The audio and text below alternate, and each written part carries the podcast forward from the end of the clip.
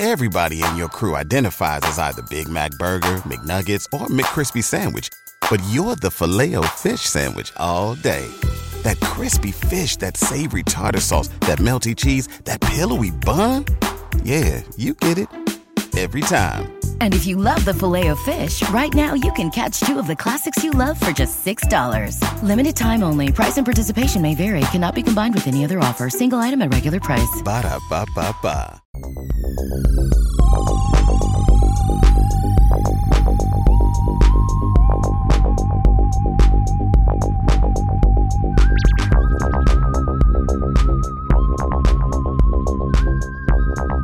Okay, guys, welcome back to Conspirinormal. We're gone for a couple of weeks, but uh, we are back, and uh, we've got our good friend Nathan Isaac with us, and uh, we are just going to see where this conversation goes. So, Nathan, I think this is actually the first time that we've had you on by yourself. I don't think we've ever had you on with without Kyle or Darian. No Oh, penny really? roll crew. I don't think. I didn't know that, man. I thought maybe we had done one. But I, I guess because of Strange Realities. We did like the Strange Realities previews. We had done those, but then usually that was with other people as well. yeah. So Oh, shit, man. I think this is fun. the first time you're you're solo on this show. So My uh, virgin. so soul. welcome. Oh, Thanks, man. Thanks for having me on here. Yeah, yeah. Um, if you would indulge me though, I wanted to talk about what I got to do um last week, in which we were kind of talking about uh, here right before we started. But uh, I, uh, and pertinent to uh, a show that uh, Sergio and I did. God, when did we do that? Like four years ago now, or almost four years ago? Long time ago. I remember. Uh, ago. I remember Nathan caught the uh my presentation on the same thing too. Yeah. Yeah, Yeah. I did. It was fantastic. Also, like it's very, very cool. Like I have so many questions for you, man. After you, after you tell us about this, because Oh, okay. Yeah, yeah, yeah. I'm super intrigued by it. Well, uh, so I got to go to Mardi Gras, uh, which was awesome.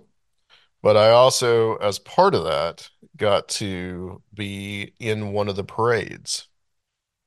And I will tell you how that this transpired, how I got to do this. Um, I got to join a crew, which the crew that I joined, K-R-E-W-E, which the crew that I joined is the crew of Thoth.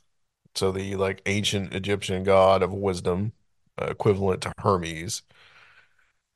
And um, how this happened was that I have a former manager of mine, a good friend of mine named Joe, and um, about a year or so ago, he asked me about come, you know, we had always talked about going to New Orleans, going to Mardi Gras. He grew up down there, and it's something that he periodically still does with his family, which is go there. So he's pretty much an expert on Mardi Gras and everything, where to go, what's the best place to see it, what's the best place to do, all these type of things. What crew is going to be, you know, running when. And uh, he asked me to join this crew because um, him and his son were going to do it, and he said he really wanted somebody, you know, who's a good friend to go with him. And so um, at the time, I was pretty busy with planning the conference, but I, you know, you got to pay your dues, so I paid the dues to get into the crew and all that, and uh, wasn't able to attend like any of the meetings or anything. Um, so we get there. Uh, we got there on Friday. Uh, we actually weren't there the day of Mardi Gras. But the thing is about Mardi Gras in New Orleans, there are parades that start. I think the first one started this year on January 14th. So this is like a pretty much like a, it's almost like a two month thing. And in the week leading up to Mardi Gras is when you have the the most of the parades, especially in New Orleans. There's just several parades. Uh, there there's like kind of a misconception that I had about Mardi Gras was that I always thought that Mardi Gras was something that took place in the French Quarter.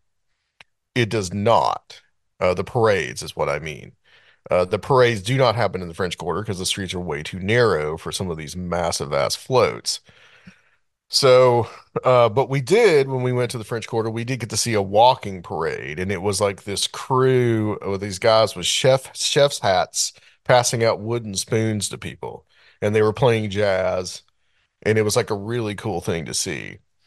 Um, so that Friday night we got there, there were two parades. There was the crew of Hermes, and I can't remember uh, the yeah, the other one's the Crew d'État. So it was like the crew of Hermes, and each one has its like own theme.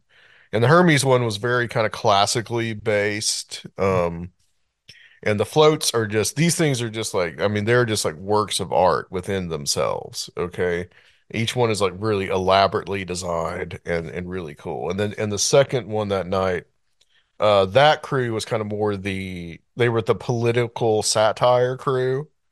So you would have like these uh floats that had like Trump on it or like Biden or like, you know, these different, you know, officials or like even uh, some inside jokes of like New Orleans or Louisiana politics. You had a lot of those. And I actually got a little um they hand these things out. Um these little like it was almost like a little playbill that showed you what each one was. That was the only crew that I saw that did that. But it was really neat. I mean, just like, you know, these were the nighttime parades, and that's mostly what we saw.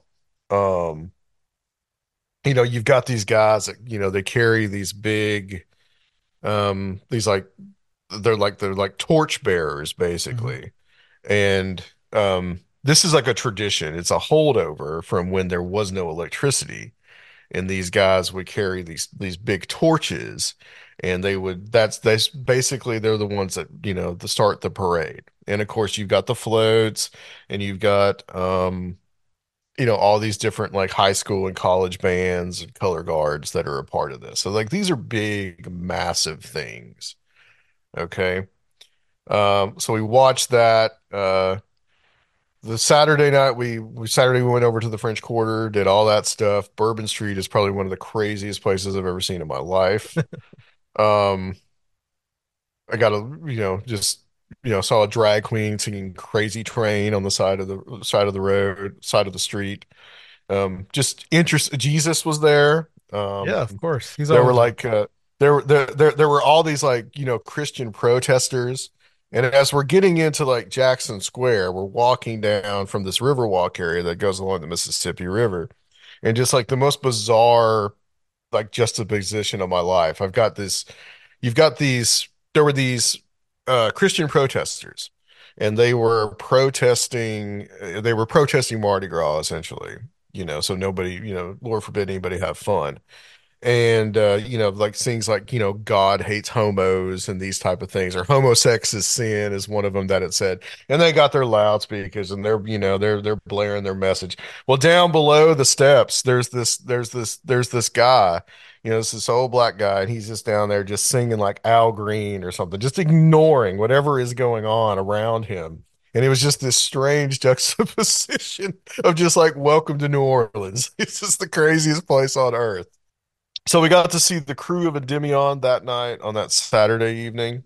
Their theme was all about silent films, which was cool. Um, I was I was sorry that I did not get to see the Metropolis one, which was extravagant, Cool. uh, which I later saw on TV. Uh, the reason we did not we did not wait is that we had to be up early to go do our thing in the morning. Right. And um, but what was funny was that uh, the the floats were coming in, and these things are massive, right? Some of them were like triple deckers, okay? And the the floats coming in, and like you know, over there the traffic lights are kind of oriented differently. They're to the to the side, not up and down, right? Because of the hurricanes, I'm assuming. And two of the floats managed to knock down a traffic light. Hell yeah. So this traffic light is just like hanging and dangling. And uh, Joe was finally just like, okay, we're, we're that's probably going to be a while, and we got to be up early. We got a long day tomorrow, so let's go. So we went back to the hotel. So on Sunday morning, and I start seeing like people with shirts that say Thoth Sunday. So people are like very supportive of their like of the parade that they like. Okay, and apparently like you know the Saturday night Endymion, that's when people like really you know really really wait for. And Thoth is another one. So we were a day parade. Um, you get started, you go downstairs. There's like 2,500 guys down in this big uh hotel ballroom. We stayed in the same hotel that we were starting out from. and basically you are just like there you you go to where you're sitting with your float with your lieutenant who's basically the guy that is on the float with you that's that's in charge of you. You go sit down you have breakfast. There's no real interaction with anybody else because you're in this huge ballroom. Um so I didn't get to any like any any secrets of the crew or anything like that. But uh so we get on this thing.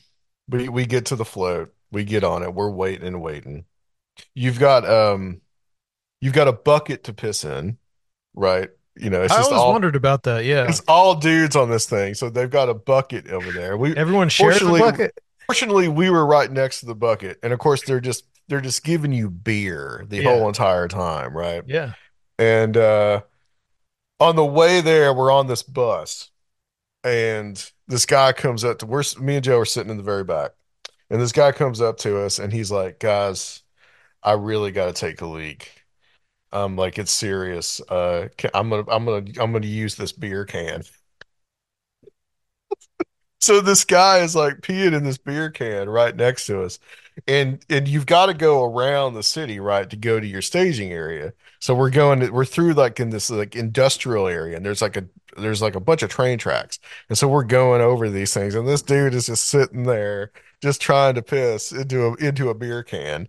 It's just like this I'm like this experience is great already, you know. And you get on this thing, and Joe had told me, you know, it's like we're gonna be on this thing for six hours. And honestly, as soon as we got going, it felt like I was on it for like 30 minutes.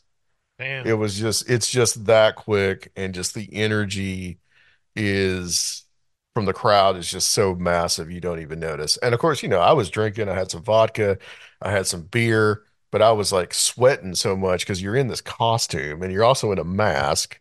So you're just sweating so much that you don't, you know, yeah, I really wasn't getting that drunk. And so we're driving by, and one of the things that Thoth does, uh, they have a little bit of a longer parade route because what they do is they go by some of these hospitals. They're like kind of because some of these crews are also charitable organizations. So you go you go by these hospitals where people maybe can't get outside or they're shut in or whatever. And so they can see the they can see the parade go by. So and then you hit like these kind of like residential areas and people are outside having like these block parties um in these residential areas and like it's starting to get wild and I'm like and I'm even telling Joe I'm like this this is wild this is crazy and he's like wait he's like wait till we get to St. Charles so St. Charles Avenue that is the main thoroughfare of these parades and as soon as you hit that all hell breaks loose you're throwing beads left and right like we got like we had like a whole stack by the end you're done like you you have nothing left and we're throwing t-shirts and beads and all kinds of trinkets and all kinds of stuff outside. And uh finally about probably about 6:30 we we were done and you know that night we just kind of you know kind of just called it a night because that was a big day. The next day I got to see on Monday night we hung around for for a while. Um you're in this circle like this main circle that's uh called Lee Circle and uh, or used to be called Lee Circle because Yeah. there's a statue of the, What the Lee might that be, Adam? yeah yeah that that was a that was a sore spot for some people there but um Because the statue's gone now, right? because the statue is gone you've just a like a pedestal with a blank with nothing on it it's a, it's a column with nothing on it. So you so you're in this thing and uh got to see the crew of Proteus which is the um not the oldest crew in existence but it is the oldest crew still running. So it's it's it's from like the 1880s I think um can't remember the you might refresh me on this or if you the original crew. Comus. yeah they were they they're still around but they only do the they only do like a special ball during the time of uh, Mardi Was Gras was that actually- one and those older ones a bit more of a high class affair? Did it seem, or do you know? um yeah a little bit like their their theme for that was like Italian satirical comedy from the Renaissance And I mean the membership though, in particular. Yeah, well, it's hard. I mean, probably. Yeah, yeah. Yeah, it's kind of hard to tell. Um, the so that's one of the oldest crew, and then after that was the crew of Orpheus, which is one of the newer crews, and that actually um is Harry Connick Jr.'s crew, and I actually got to see him on the float. And it's actually he was founded by Harry Connick Jr. and his father, Harry Connick Sr., which incidentally was the one that defeated Garrison for for DA and was DA of New Orleans for 30 years after that. Which, by the way, Nathan, I did get to go to Jim Garrison's grave on that Saturday too. Did you, man? Was that kind of wild? Was this spooky? Yeah, it was kind of um it was kind of nondescript really. Um and it was kind of like he's just there kind of buried alone. And uh you know, I did the whole find a grave thing and managed to find him. It took me a little bit to find him, but once I did, you know, it was there. So, what's it look like? Is it is it anything? Is it just a headstone? yeah, it's kind of just a big headstone. Um, you know, but you're that's in it's in Metairie, which is this kind of more unincorporated, rich suburb of New Orleans, not very far. And um, but there's a lot of like real movers. It's it's like one of those cemeteries, kind of like Mount Olivet here, Sergio, where it's like movers and shakers of New Orleans are in there. Uh, like the guy who, you know, uh, owned the Saints is buried there. Okay, and there's like also this like Confederate uh, monument that's all that's next to him. So they're really ornate graves. hmm But Garrison's is kind of it's kind of a smaller grave. Um, yeah, he's kind of buried alone, which I was kind of like, man, this is it's kind of it was kind of sad, really. But it's uh, it had on its um, it was like you know let tree let let justice be done or the heavens fall, which was what I guess he said and what was used in the movie. But it was like walking around the Kaaba for a conspiracy theorist, I bet, Adam.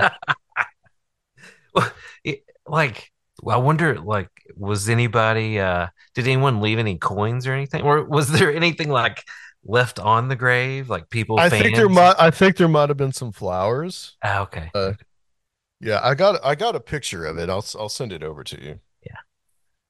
But um, see it was, was um, yeah, it was an inter it was an interesting trip. Uh, I I know I had never been to New Orleans, and for the first time in New Orleans, my first Mardi Gras, and I got to be a part of Mardi Gras. So uh, yeah, it was a it was a real blast. Um, definitely something that I would because I would I would advise going back um if, to to anybody. It's it, it it is an event. And like I mean just j just seeing the floats alone. I mean these things are so big and just so ornate. Each and every single one of them is like the is like a work of art in and of itself. So does, so each crew has a parade basically, right? So there's like, how many, how many floats did were in the, the crew that you were in and the thought? Uh I think our crew was about 30. Okay. So, Um so they they they they kind of vary between um in size. Some of them were like 30, some of them were as little as 15. It, it it just depends on, you know, the size and I guess the budget of the crew or what they want to or what they want to do. do, do they also like, does each crew reach out and find like marching bands and others to mix in with their parade? Yeah, I'm not sure how exactly that works. I think that um it's probably it, it's probably it might be that the it it might be kind of a charitable thing for some of the for some of the bands. Um yeah, I, I'm not quite sure exactly how the crews do that, how they get how they how they get the bands, or whether it's like something that they have to sign up for, or it's something that um they seek these these people these uh these different high school or college bands out. I'm not exactly sure how it really works. So, so like if you live in New Orleans from like January through uh, Mardi Gras, like you you can hear parades all over the city all the time, right? Yeah, Somewhere, yeah, somewhere in the city, a yeah, parade is happening, yeah. basically, right? Yeah, something is happening, and and and there was that there was that walking the walking parade that I said we we saw in the French Quarter. Um, that one was uh, that just like it was it was like guys in a wagon and you had like the king on a horse or whatever, you know. It's Um, just like well, after you guys did all the research about the like I didn't know anything. I've never been to New Orleans. I've never seen Mardi Gras live or anything, but uh, so I'm very jealous of of your trip. That sounds amazing. But like, we should all go next year. yeah, dude, that that would be amazing. Uh, I'm in. So, uh, but the research that you guys did, which you know was fantastic about the the mystical cruise. Like I didn't know any of that fucking shit, man. Like. Yeah, because it, it puts the Me whole neither. thing in a in a totally different viewpoint, right? Yeah, yeah. Um, it, it means something that I did absolutely had no idea it meant. And now, like you describing it, I'm thinking of it in a totally different sort of vibe than what I would have if you're like, oh, I saw the parades at Mardi Gras, right? Now it's something you know even more magical. Well, Adam, and you said that the there was a lot of uh kind of those classical, mythological, and and occult even themes going on in like in the floats, Yeah. right? There's like Oh, a yeah. giant Baphomet. Absolutely. Yeah, absolutely. Um, the the crew of Orpheus, which um, for some obvious reasons, because of Harry Connick Jr. mostly, is oriented towards music. And uh, if you look at their symbol, their symbol is actually a harp, like a lyre. Um, like a so Orpheus is a figure from Greek mythology that you know is associated with music. Um, I think I have some of their beads. That- yeah, yeah, I think that yeah, that's it. That's cool. That's that's Crew of Orpheus. Um, and their theme this year was music of the spheres. Okay. Wow. Um, so of course there was there was references to uh you know celestial bodies, and they pulled a lot of some of the stuff from like Holst the Planets. If you've ever heard that whole symphony of the planets, hmm where he goes through uh, Mars to Neptune, basically. Uh, you know, Mars, bringer of war. Um, and there was an, th- but there, but the, the, one of the last floats, um, and I was not prepared for this, was um, it was about good and evil. Okay. And on the front of the float was Baphomet, like this big orange Baphomet, doing the exact, you know, the above as above as above, so below. The Eliphas Uh, Levi version, yeah. Yeah, right. And in the back there was like an angel, like a goddess on the back. So there's a lot of like uh, just a ton of classical uh references. The crew of Hermes was like that too. I did not get to see really any of the floats uh for uh ours because we're so focused on getting on it. And then you're when you're on it, like you don't really know what's in front of you. You don't really know what's behind you.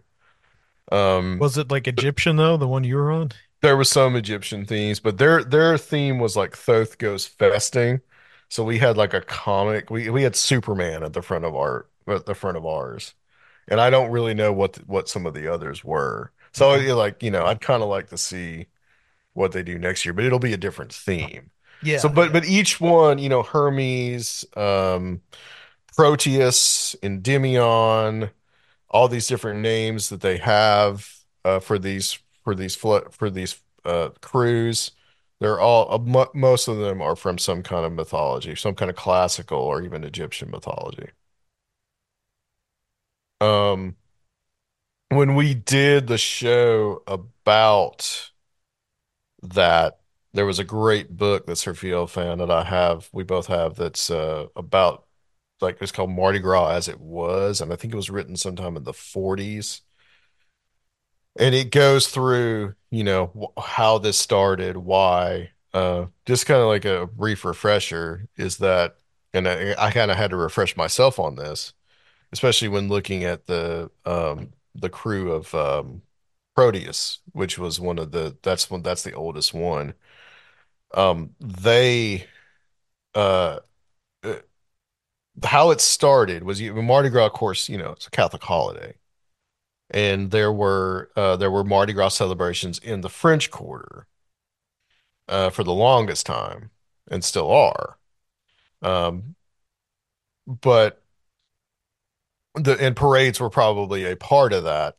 But what happened was that, you know, as the city grew and of course the United States gained possession of New Orleans, um, you had that kind of, you know, the French Catholic part and Spanish, French and Spanish Catholic part of New Orleans. But then you had over overlaid on that the new Protestant immigration to New Orleans. And around the 1850s, there was and actually and actually the Mardi Gras parades, the crews were actually started by Protestants, not Catholics. I think I'm correct in that, right, Sergio? Yeah, yeah. It was like a group of like these Protestant businessmen.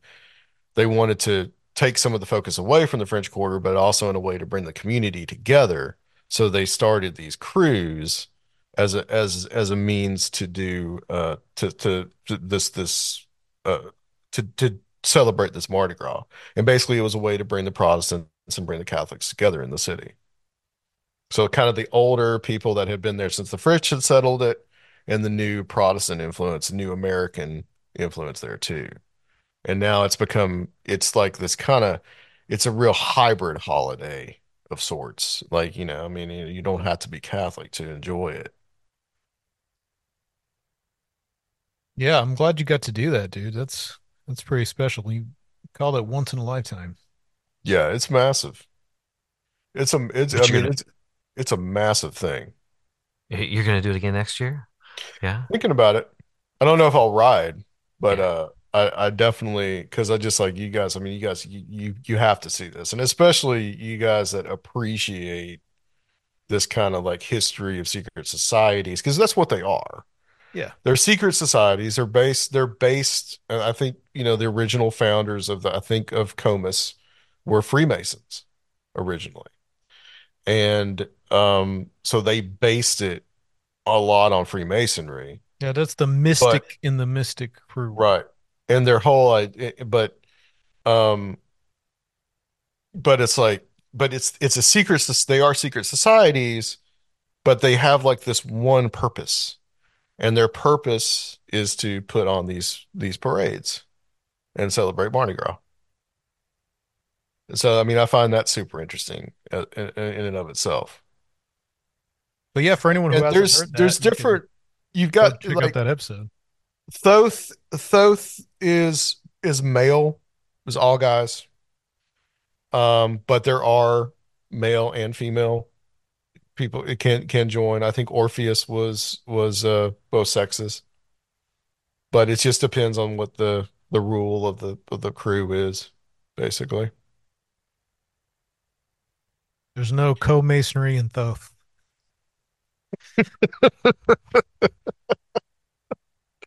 Yeah, yeah, yeah. I just you know I would love for you guys to be there and to see you know to see something to you know to to get that out of it because I think a lot of people you know they they don't so some some people that are there they love it they enjoy it it's it's uh it's a part of their lives but they might not understand some of the imagery and some of the things that are being conveyed so and some of the people on the crew might not understand that either because like Thoth was founded in 1947 so I mean it's been you know, over 70 years you know And and like they do the the same types of things in like Memphis, right? Mhm. Like there are crews in Memphis as well. yeah so it's um Up the Nile. it's but yeah I don't I don't think it's anything like But the the reason how this all started for us, for me and Sophia looking into this, was we went to Destin in the beginning of 2019, and him and I decided we're going to go to Pensacola. And I was like, Pensacola's a cool little place. We'll check it out. Well, we didn't know that there was a Mardi Gras going on in Pensacola, and this was like January 5th. So really, it was a 12th night celebration. And the beginning of 12th night, uh, uh, that's the end of the Christmas season or Christmas tide. And then uh, that officially kind of starts the Mardi Gras season rolling until you actually get to Mardi Gras. So I think Mobile, there's one in there. Uh, anywhere there's like that French or Spanish influence, there's there's a Mardi Gras. That's cool. Was it was it uh Downard was didn't he have some or his family someone around Downard was connected to the Memphis like one of the committees or something like that, you know. Um, I think they've got those mostly uh Egyptian themed crews in mhm. Memphis, so that probably fits in all that. There's also the Veiled Prophet too in St. Yeah. Louis.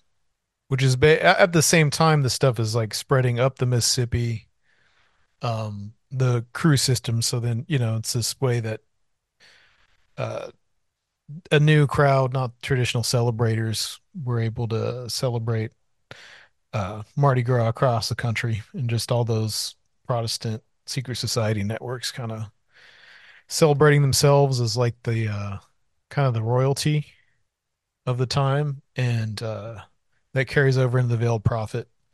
But i think uh something that the thing that i was really interested in was the the way that uh they were used for social control like the whole idea was that the traditional celebrations in the french quarter and stuff were too anarchic and that this would create like a spectacle that could be organized by the city and the police and stuff and you know it was more became more of like a a passive thing and then the Veiled Prophet Parade was like right after the uh big railroad strike and the the commune of St. Louis so it was a way to like restore order and like symbolically the the capitalist class kind of like uh paraded themselves around as hidden royalties.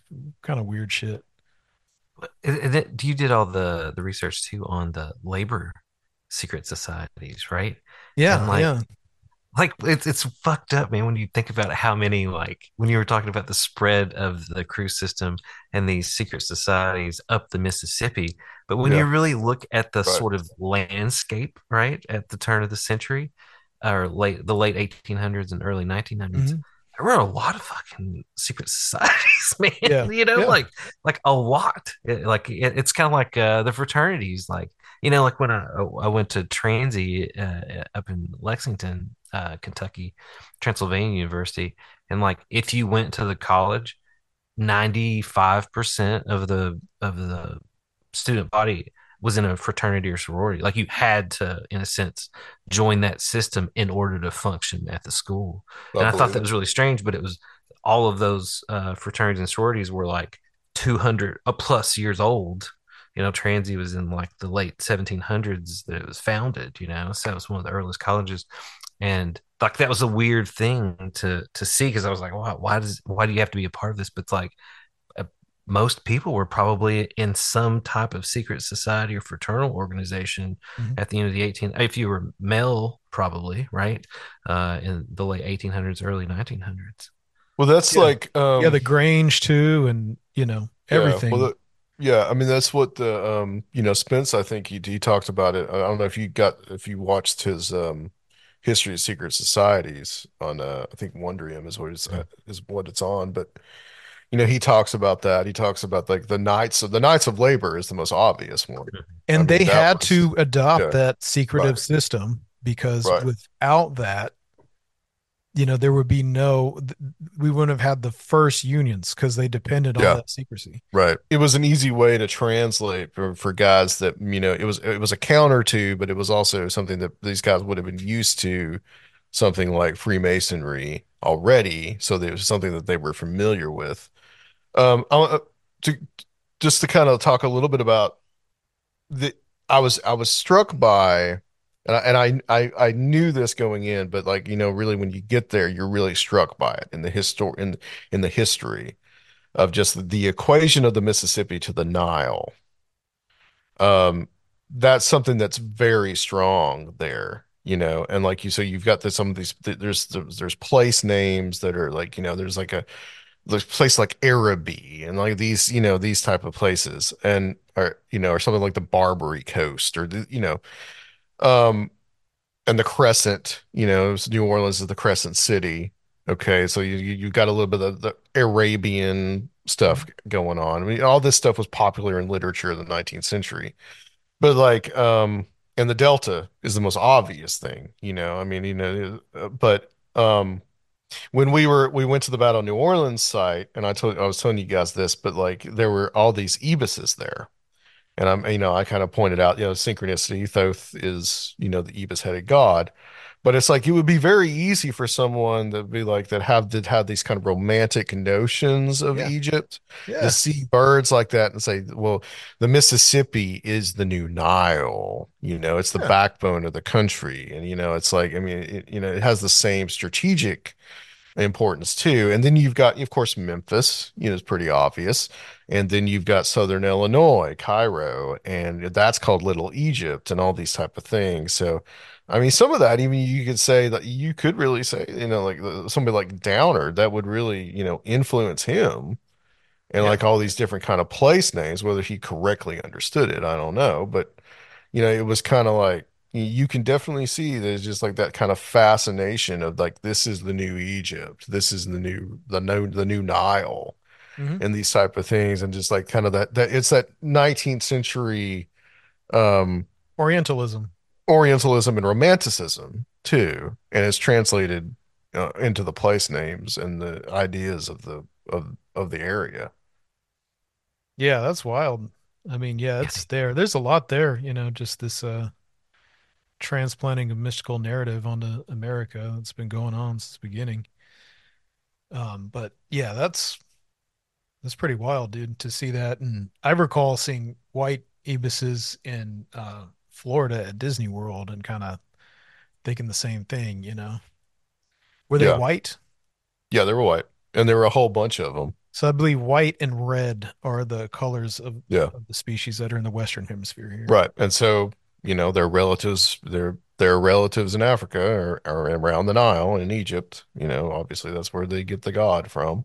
Yeah, I mean, if you're not the god. literally placing uh biblical and mythological events that are supposed to be in the Near East here, which we know like Mormons do and uh contemporary African American movements do. So it's like, you know, some people literally think that this is Egypt. Yeah, yeah, yeah. So, All right. that was my Mardi Gras experience. That's All cool. right. All right, I, I've got a segue. I've got a segue. Yeah. Awesome. Okay. It's it's it's well, I'm just, it's it goes with the Mississippi thing. I was just you know talking about like the whole Oh uh, you know Egyptian aspect of it, but you think about various mythologies overlaid on that, and and I was telling you guys about previously about the like looking into the Welsh, the Prince Madoc story, Yeah. right? That uh that that somehow you know pre Columbus, uh you know the Welsh had made their way into Mobile and that Mobile Bay and came inland to the Mississippi River, also hit that and then travel up the Mississippi. But the weird thing is the, the stuff that I was finding, and, and there's all kinds of like stories of um, people encountering uh, Native American tribes or uh, French, uh, you know, fur traders, you know, people that were really out in the wilderness uh, encountering, uh, you know, uh, Native American tribes that actually understood or spoke uh, Welsh dialects, right? You know, Yeah. there there are tons of stories like that collected. Or looked. European.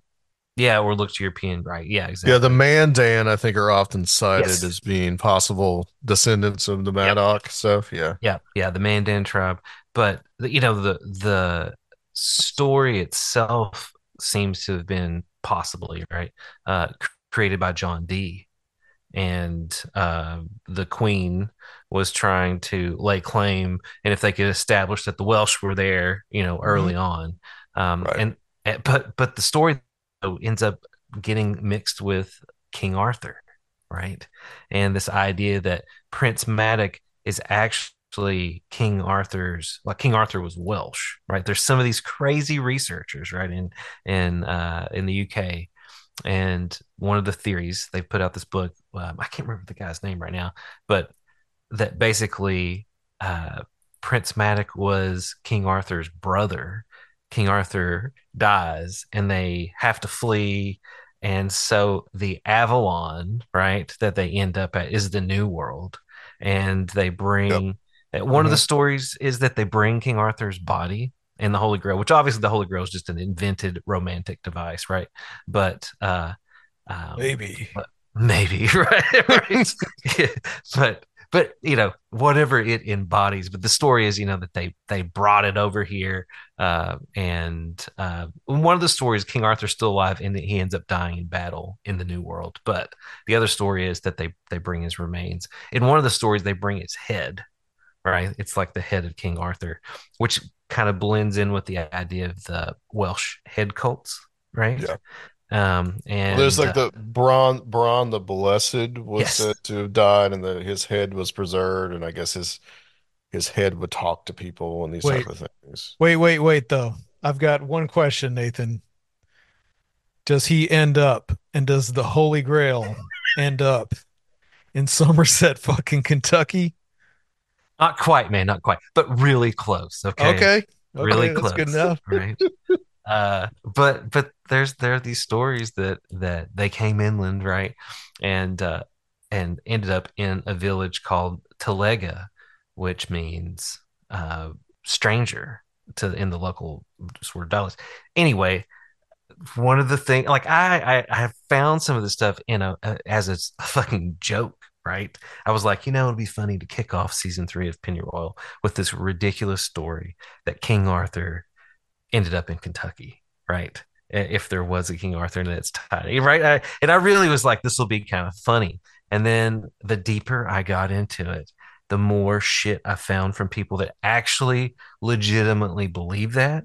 And there are a ton of like old re- like research at Berea College uh, that uh, that I was able to inspect, right, and uh, and and look at, and uh, some of it's online, and it's from this particular professor, but it ties all the stuff together and the whole Prince Maddox story, and like they end up in the fucking Daniel Boone National Forest, right, right where so so so if you look at the books that, that these guys trace this, they actually come inland, right? This is this is spoiler alert too. I get into I really break it out in season Okay, three, right? cool. But they they come in, they come up the Mississippi, hit the Kentucky River, then to the Cumberland River, and end up coming to a place called Buck Creek, and that's where they go inland north to Berea and there's a place there called the Pinnacles, and there's all kinds of weird shit that's been down, found there. Supposedly, a, a suit of Welsh armor was found there also. And if if you look at, and so I I was doing separate research on these mounds in Kentucky, and there are six mounds in Pulaski County, uh, and there are four on Buck Creek and two on Pitman.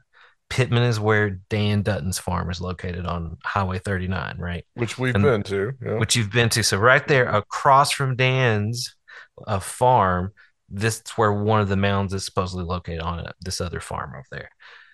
But as you Buck Creek hits Pitman Creek, so where Buck Creek is, there are these stone graves, and they're made they're mounds, and they're made from rounded stones. And so uh, Funkhouser, some of these early archaeologists in Kentucky, refer to them as the stone grave people because they were completely different than the other burial mounds that were Adena or Hopewell, right? Like Mississippian culture. Mhm. And so, but the uh, the other culture that does this stone grave burial is the Welsh, right?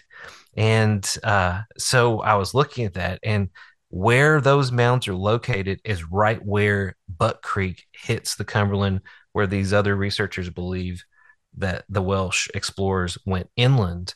And if you go north the way they go to Berea, it's the the fucking uh, Mount Victory mine like where all this weird stuff has happened, where the center of the Kentucky anomaly, all that stuff, when you map that all down, that's exactly where I pull up this map. That's exactly where these people are saying this that this happened, right? And I'm like, that's weird, right? That's a weird layering on top of everything else of someone that doesn't know anything about any of the, the research. I mean, this is back in the 80s that they were pushing some of these theories uh, and actually naming Buck Creek and, and Cumberland River and, and pinpointing this to a town on the other side of the Daniel Boone National Forest. Um, and that was supposedly the last resting place of the Holy Grail, is what, that's what they argue, right? Sounds like you got a that's treasure it. hunt waiting We- for you there. We're we're you know that's it. We're going up there to find the Holy Grail. I've always wanted to. Remember, don't drink the one that's ornate. You got to drink the the one that Right. like uh that looks like the the cup of a of a first century car. I was looking for Jesse James treasure, but I think uh, well, Jesse that might James. top it. I might have to put that on hold for the Holy Grail. Although How do you That know whole- that Jesse James didn't go up there find the Holy Grail, took it to Nashville? to help the Well, Confederacy win. Hey man, he was yeah, he was in the fucking uh night the KGC, Oh, right? you know? you know, it's Confederate interesting. Ahnenerbe. It's interesting you mentioned that because um back in September with the Paramania Paramania guys, we went to we were we were in New England and we went to New Hampshire. We went to America's Stonehenge. And I don't quite know what to make of America's Stonehenge. Um, it's an interesting place. Um, but it's like it's one of those places where you kind of like, this is a little dubious and a little weird. Like, is this, it's one of those kind of pseudo archaeological things, but they're pretty serious about it. And they, you know, I think they, they trace some of that to the Welsh stuff and uh, Henry Sinclair, which I think some of that stuff is entirely possible. Um, I don't, I, I'm not one of these people that's like, you know, Columbus, you actually absolutely has to be Columbus.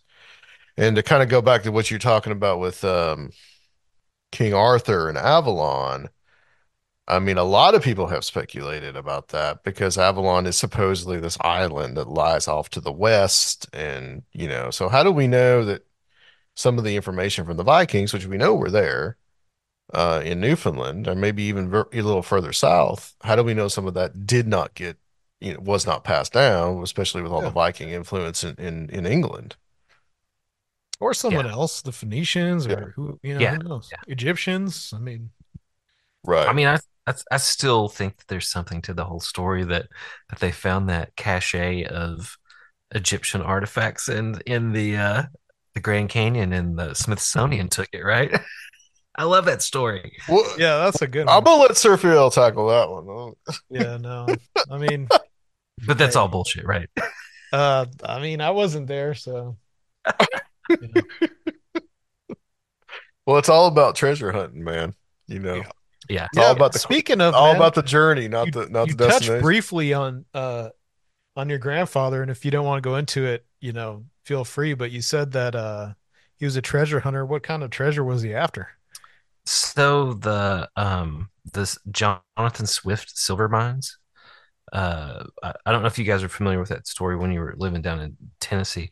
So there were stories that that back in the, I think this is late 1700s, early 1800s, but like pre-Civil War, there was a character like a pioneer, you know, backwoods dude that had found um, uh, a Native American sort of silver mine where they were they were getting some silver. He ends up t- sort of taking it, mining all the silver, and uh, and so it ended up being John Jonathan Swift silver mines.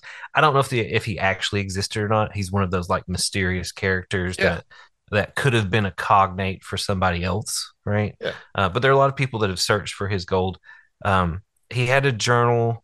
Um, there's a lot of other like elements to it, but um, but the big thing is that everybody was looking for. They they pinpoint it in the myth, and if you just Google Jonathan Swift silver mines uh, or Jonathan Swift silver, you'll find tons of articles online. Right? It's like a, like an old American legend, and um, they pinpoint the location of the silver mine to Jellico, right? And there are two Jellicos in the in, in the area where he could have hid the gold, where he was operating in sort of uh, eastern Appalachia.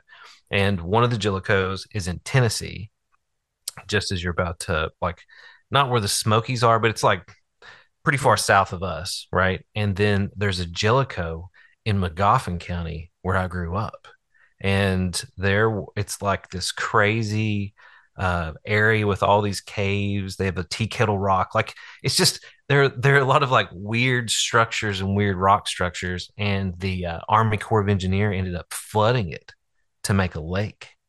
And uh, prior to that, so that's what my my mother's father was it was pretty bad, like you know, alcoholic who didn't like couldn't hold a job. You know what I mean? Like was was always off, sort of drunk, looking for this treasure, and would come home late into the night and would be rambling and rambling about Yeah. these crazy treasures and finding these things. You know, That's Um, wild, dude.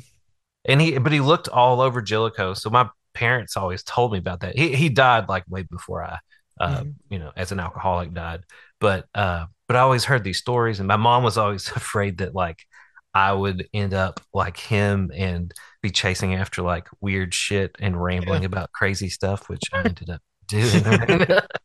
you know, so well, yeah, yeah. you know some of that's probably genetic but uh uh but I, i've always loved that story though you know and i would Yeah, you know yeah. I, I Feels the mystery. romanticized it she doesn't have good memories of it because Right. it was like her father was a you know a crazy alcoholic looking for treasure but you know I, as an adult i've sort of looked at it and thought man that's crazy i've even tried to find like tried to go back and see if i could find documentation and and places that he went to but no one's ever found it there are tons of treasure articles about this but it's either in Jellico, Tennessee, or Jellicoe, uh, Magoffin County. You know, um, Cool. so yeah, it's really crazy. Well, treasure hunting's in your blood.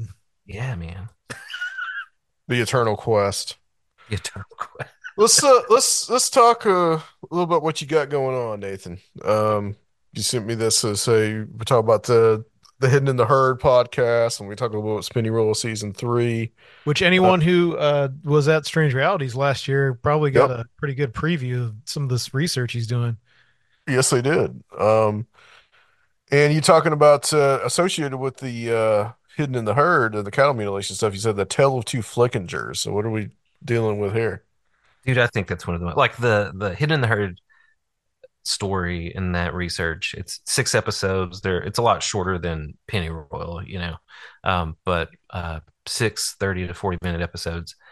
When's Should be coming coming out, uh, like late summer. Um, Okay. You know, should, hopefully we'll have Pennyroyal out in the next month or two, and then I'll. I've been sort of doing both parallel to each other. So like while I was finishing Gotcha. up production on Pennyroyal, I was interviewing people uh, for the Hidden in the, in the Herd, and that's all. Just I mean, it's so much of it overlaps with Pennyroyal, right? Guest wise, and and just research sort of went that way.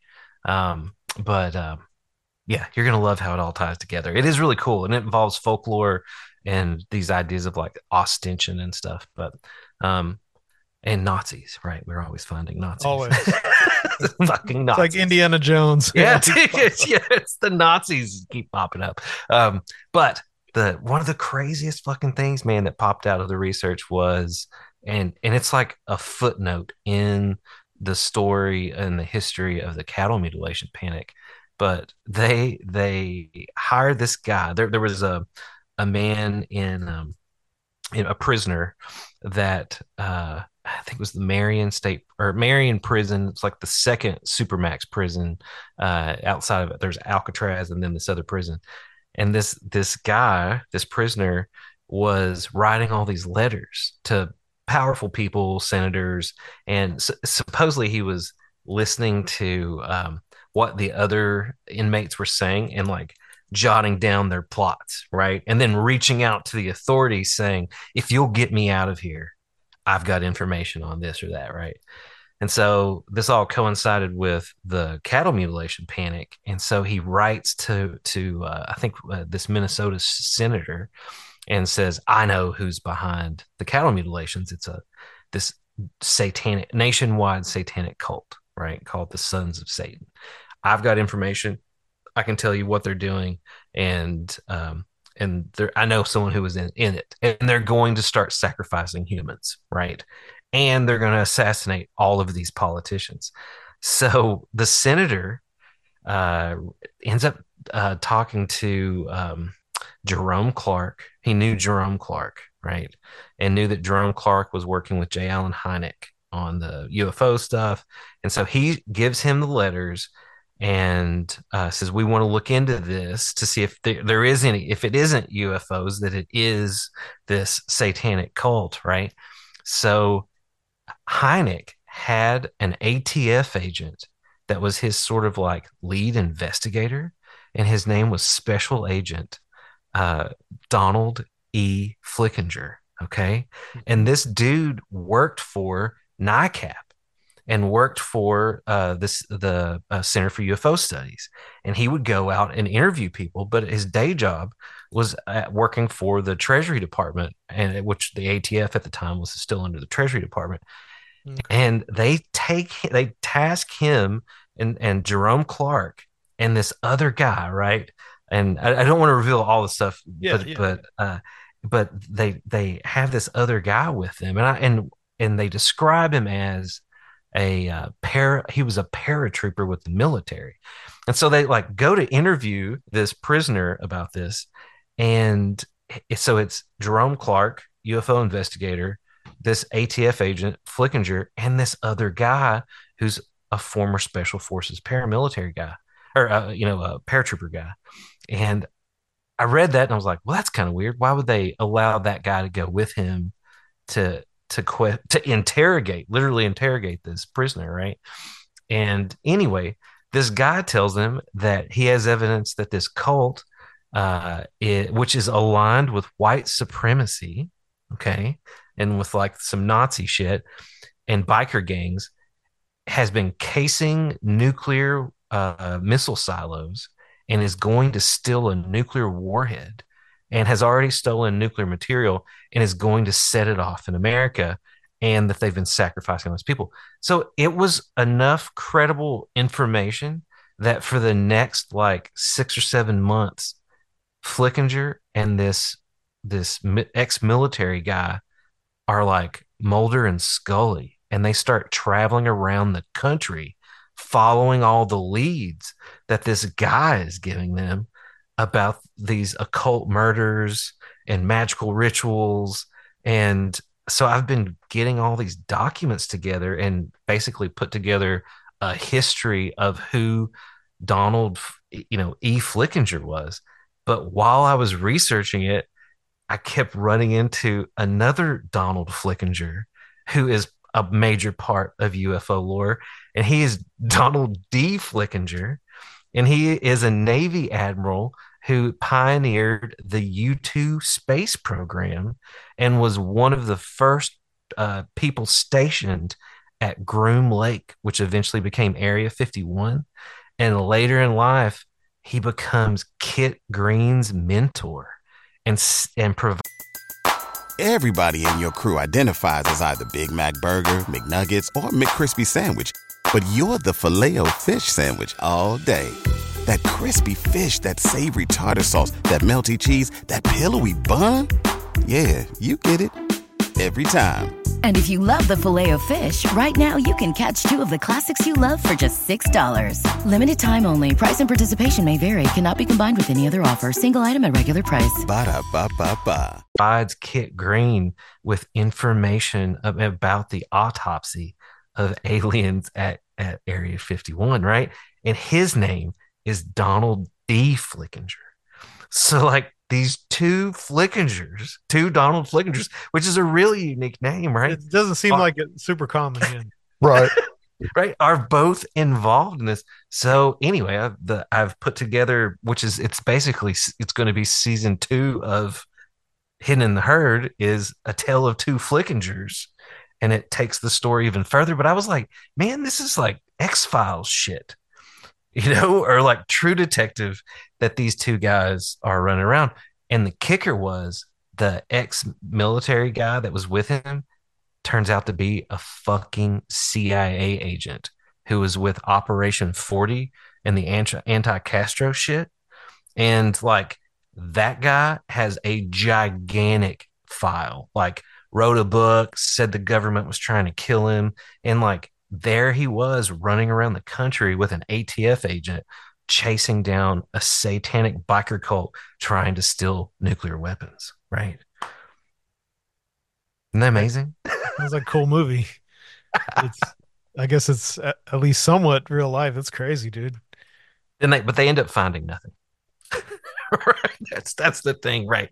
You know, like that's why it's a uh-huh. footnote, right? It's a footnote in the story of the cattle mutilations because it's like, right, yeah, they didn't find anything. But it's like when you pull the documents, you're like, but why were they go like why were they allowed to do this for so long and like chasing down murders in Wisconsin and traveling to all these different states because the FBI did would the FBI would not actually investigate cattle mutilations.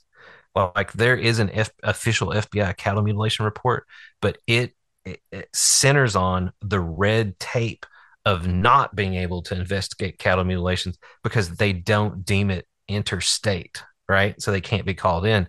The yeah. only the only 15 uh, actual cattle mutilations that they look at are on Native American reservations. And there's a great research paper written by a Native American scholar about this and the fact that the FBI became the invading aliens on these reservations looking for cattle mutilations that the Native Americans did not you know what I'm saying? It was like it was an excuse because the native the some of the Native American reservations were anti-US government and this was when there was like a bunch of protests against the government. The so American the, after stuff. Yeah, wounded yeah. knee. Yeah. yeah, exactly, right. So the FBI used the cattle mutilation thing to gain access, and they weren't investigating cattle mutilations. They were investigating the tribes themselves for anti-US activities. Yeah. Anyway, fucked up. That's awesome. No, that's how these things go. Um, can you, for anyone who wasn't able to see your presentation or, or isn't a hasn't been uh, uh, following your stuff or your Patreon recently, can you kind of give a, a, a, brief summary of Hidden in the Herd, this upcoming podcast, and, and what it's about? Yeah, totally. Um, so basically, I, I, started looking at, at the cattle mutilation stuff, and I, I wondered if it was like alchemical because of the blood being missing, right, from the bodies, and like a lot of it centered on what what's called the mineral triangle of uh, of Colorado, and so it's like here's this place where most of these uh, sort of alchemical min- minerals are being taken out of the earth, and there are all these you know dead cows with their blood missing. So i thought man could this be alchemical? Um, and when i really got into it though I, I quickly found out that like most of the stories were bullshit right? And uh, i i wrote a foia request to like 21 states and all these agencies and got tons of documents i have like uh video like actual body cam footage of investigations of cattle mutilations in the last few years right uh, new mexico had those and like um I, I, the biggest one was colorado and like in the mid 70s uh, that was supposedly the largest investigation that the Colorado Bureau of Investigation ever carried out. And so, like, I wrote them, and and they initially told me they didn't have any documents, and I'm like, I sent the newspaper articles to them. I said, hey, for sure, like you have documents because it says this is the biggest investigation up through the 1970s. So they spend the next few weeks and they find the box, but no one's ever requested the box or looked at the box since since 1976 or whatever it was, right? So they charged me a fortune to redact the documents because they were like, if you're going to be the first one that gets these, you have to pay the redaction fees. so I had to pay eight hundred dollars, right? to get these documents, uh, you know, redacted, and they send them to me. And then, and, and mind you, uh, everything in the all the newspapers and everything there, all these people were saying, all the officials was ten thousand cattle mutilations, right?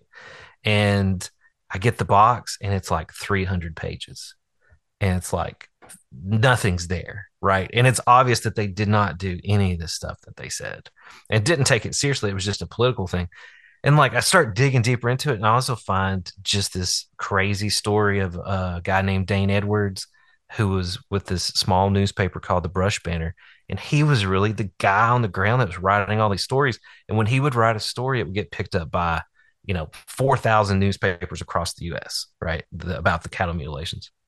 And then he's telling everyone he's getting really close to solving it. He knows what's going on. And then he fucking vanishes. Right. And I thought, my God, this is the greatest story ever.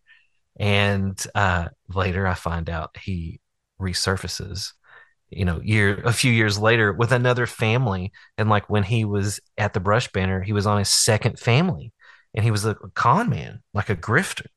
And like most of the stories about cattle mutilation and the number 10,000 came from this guy. He's the source for uh, all that.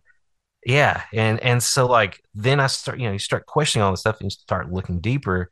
And you know, I didn't realize that the time that the cattle mutilation panic happened was like the worst time in the cattle industry, right? In in history. And uh it cost more to bring a cow to market than it did to kill it, right? At one point, because the, the there were the feed prices were super high. Grain, you know, we were sending grain to Africa there was a lot of starvation happening. So like grain was going to Africa, it wasn't going to uh, to these ranches. This was exactly the time too that the federal government decided the uh, Bureau of Land Management decided to take away public grazing rights, and so all these uh, ranches that had five, you know, a million head of cattle suddenly had to only graze on their land and and I didn't know any of this stuff. I found an article about a uh, the Sagebrush Rebellion uh, that a, a professor named Michael Goldman had written, and he kind of floated this idea that maybe because during the Sagebrush Rebellion, these anti-U.S. government groups and and they were really sort of aligned with like the John Birch Society and a lot of like militia movements they were trying to radicalize ranchers against the federal government during this whole sagebrush rebellion thing and and, and he kind of just mentioned like it's kind of odd that these cattle started showing up dead uh, you know during this time period and uh, and so I just got deeper into that research and, and found a lot of stuff about uh, psychological warfare. Uh, you know, a lot of the you know Edward Lansdale that faked the vampire killings uh, in Right. in the Right. Korean War. You know, he's training the the Vietnam soldiers how to to stage these things, and most yeah, of them a lot of his stuff was a precursor to Phoenix, the Phoenix program. Yes. Yeah. Ex- Yep. exactly. Yeah. So, you know, these guys are coming back from uh, Vietnam. They're not being welcomed with open arms back into society, but these paramilitary groups, militias are getting them, you know, uh, and I, you start to see this. Oh, and the, the biggest thing too is the black helicopters, right? People weren't associating cattle mutilations with UFOs. They were associating them with black helicopters Mhm. and specifically the whole black helicopter mythos started in 1967 with the John Birch Society. They published articles in American Opinion, their their publication, that said that the UN was invading America using these black helicopters, Mhm. right? And the the craziest thing that I that I started looking to was that were there actual silent black helicopters? Right, right. and and you you actually find out that Howard Hughes was was given a contract by the Department of Defense to create a, a basically a completely silent black helicopter. It was called a black helicopter. Um, it's the I, I- I pulled up the the name of here. I can't remember, but it's yeah the Hughes 500. It was called the Quiet One, and it was used in Vietnam. Uh, it was called the OH-6A Loach, which is uh, abbreviated abbreviation for light observation helicopter. And supposedly this helicopter could fly uh, within it's like within 200 feet of a target before you started to hear sound, and it still is considered the most advanced stealth helicopter. You know that size. You know, no one's ever been been able to improve on it.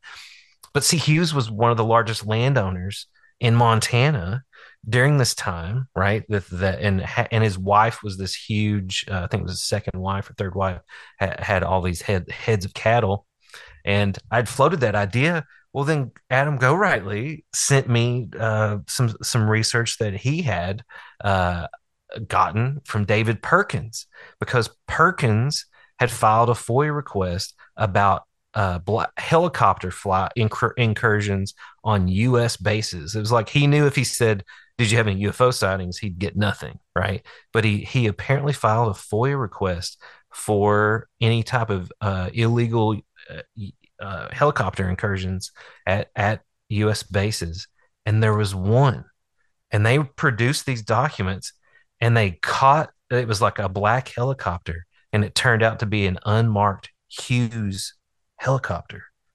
It tied back to the Howard Hughes company, and it had and so anyway, that's the the hidden herd has become sort of is that story of this uh, other narrative uh, sort of alternative narrative and theory about what actually was going on that that there was a lot of militia movements uh, you know anti-us government anti-federal government groups that knew how to stage you know a cattle mutilation to try to radicalize people to overthrow the U.S. government. And the John Birch Society is thrown in there. I've got all kinds of documents about that, um, and it's it's just a bigger story about you know Yeah. white supremacy.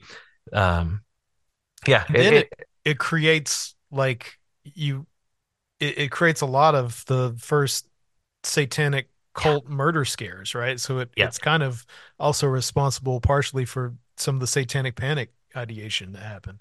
Yeah, and, and, and honestly, like the groups that were tra- like, remember when the the McMartin stuff happened, and Jessica remembers, uh, like when when that went down, the police officers were already receiving cult training, but not not for that. It was for the cattle mutilation Yeah. stuff. They believed occult groups were mutilating these cattle, so they started having police officer conferences on how to identify occult elements in crimes.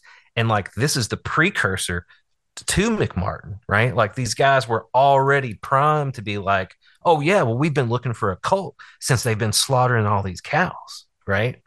And and it just like fell into place. Um, it's just weird, man. It's like a, a weird story. And like the the craziest thing, as it always is with this stuff too, is I start trying to track down Michael Goldman that wrote the the article about the Sagebrush Rebellion and and look into that. And I, I'm like, boom, here he's teaching at fucking Somerset Community College here in the town I'm fucking in. That's Okay. convenient. so Did you get to so that was weird. I haven't. I, he has yet to Okay. entertain me. Um, Go knock on his door. Shit. we'll see. We'll see if I can I can pull that off. But he's he's a major part of the story. Um, but you know, one of the other the other crazy two the things I want to mention is that you know one of these militia mu- movements, uh, this guy named DePugh, he uh, was an actual animal veterinarian and had a, a biolab company that developed like animal drugs, and he he formed the the uh, I think it was the Montana Minutemen, right? And he wanted to do a domestic terror attack on on people in America, uh, and he was going to use nicotine sulfate, right? He said it was the perfect uh, drug to attack people with. And when I got the forensic, like the autopsy stuff from Colorado, and then other researchers too have, have mentioned this, they started finding in these cows that were mutilated nicotine sulfate. So here's this, you know, right wing militia guy who's taking on all of these trained, you know, ex Vietnam soldiers that know about psychological warfare. He's talking about psychological warfare and he's stockpiling large amounts of nicotine sulfate. And that nicotine sulfate ends up in these cattle that it, it would be used to knock them out and then to stage the mutilation. And like that was a common chemical that was found over and over again uh, in the cattle that were mutilated. So Do you get the feeling from listening listening to this and what you're what you're saying? As uh, as I'm listening to this, I'm thinking, you know, the whole idea of strategy of tension. You know, do you get the feeling that in the 70s and in the 80s we were going through something like that? We're probably really going through it now. Yeah, it's definitely But but but but but I feel but I feel like you know, I mean I read, you know, McGowan's book. You know, what was it uh Programmed to Kill? Mhm. There's not a lot of stock I put in that book, but I think some of his basic thesis may be correct. He was probably just overlooking some things, or he got too caught up in in the satanic panic mytho, myth- mythos. But you feel like there is that kind of like this that there was this broad-based kind of psychological warfare that was going on, and that it was you, you know it was it was being used. I mean, you could really make a case that you know it was being used to push a real kind of more conservative agenda. Oh, for sure, man. And then like if you read uh, Bill Ellis, folklorist Bill Ellis, and he really is kind of like got me started on some of this stuff too, because he writes about ostension. And like when I was looking at a lot of the the local pennyroyal lore about the murders and how the murders were like different murders that had come together, uh, you know, a mixture of stories, and then it Yeah. generated this story of a cult, right? So that's called ostension, and it's like the folklore itself isn't true, right? Like it never happened. Like someone might say, well, there's a cult in town. Well, then these high school kids go out, right? And they spray paint occult symbols and act like a cult. And then Right. it perpetuates. Right. So that, that in Right. and of itself is ostension, right? And that's how a lot of these things get started. And Bill Ellis wrote a lot about that. And he wrote this book about um, the devil. It's called Raising the Devil. It's an incredible book. It's a collection of his essays and it tracks the movement of the satanic panic all the way back to the 1930s to the charismatic movement, the revival movement in England. And it was an anti folk magic movement. And it eventually became like all of the the mega churches where they would strike the person in the head and say healed right? All of that came came from this. And so he tracks cattle mutilations the charismatic movement and then gets into the mcmartin stuff. And it's like all of these things come together at this one moment when the political when basically christian nationalism emerged and reagan takes over and he's like hey christian nationalists you know like i'm your man. And so like he shows how that happens. And i'm telling you man it's one of the most incredible books. And i didn't know anything about the history of charismatics but like that's a major influence. And it's like a major influence on parts of our lives that we don't even realize. Like we've Yeah. taken for for you know granted that that things are the way they are because of some pretty esoteric shit that happened a long time ago that no one's ever going to teach you about in history class right? But it really did happen. And um yeah man it's just it, it it's, crazy but yeah I, I definitely think that there is I, I don't know if there was a nationwide psych like orchestrated psychological warfare thing but i do think psychological warfare was like in vogue at that time and different groups knew how to Right. enact it and use it and and i think it was coming from various angles right? Well, you know, I mean, the media in the 80s really picked up on it just big time, and it magnified the effect exponentially. Mhm. I mean, I can I can remember. I mean, I rem I mean, I was a kid, but I remember that. I mean, I remember, you know, I remember being told in Halloween, you know, about razors in your apples and all those Satanists are going to chase you through the woods and you know, I I remember all these things, and it Well, just the- it was just something that just got embedded into your psyche. The the media is essential to the entire concept of Yeah. strategy of tension, right? And that Right. that comes from from Italy, right? More than anything. Yeah, it was yeah, during the years of lead. This is this Yeah. is the idea that that um this is the idea that you just you're just constantly keeping the populace just on their toes. You're through not, the through not giving them a actions that chance get to rest. yeah, Yeah. Right. which would have just been like TV and newspapers at that time. But yeah, Yeah. Think, think about this too, man. Like the um, like you just like I grew up at the same time, right? And I remember I was ter- you know my parents terrified me of like they're gonna snatch you. The Satanists are driving around in fucking vans. Oh You know they're poisoning the candy. yeah. But Mhm. like the the crazy thing about the the razor blades and the candy, right?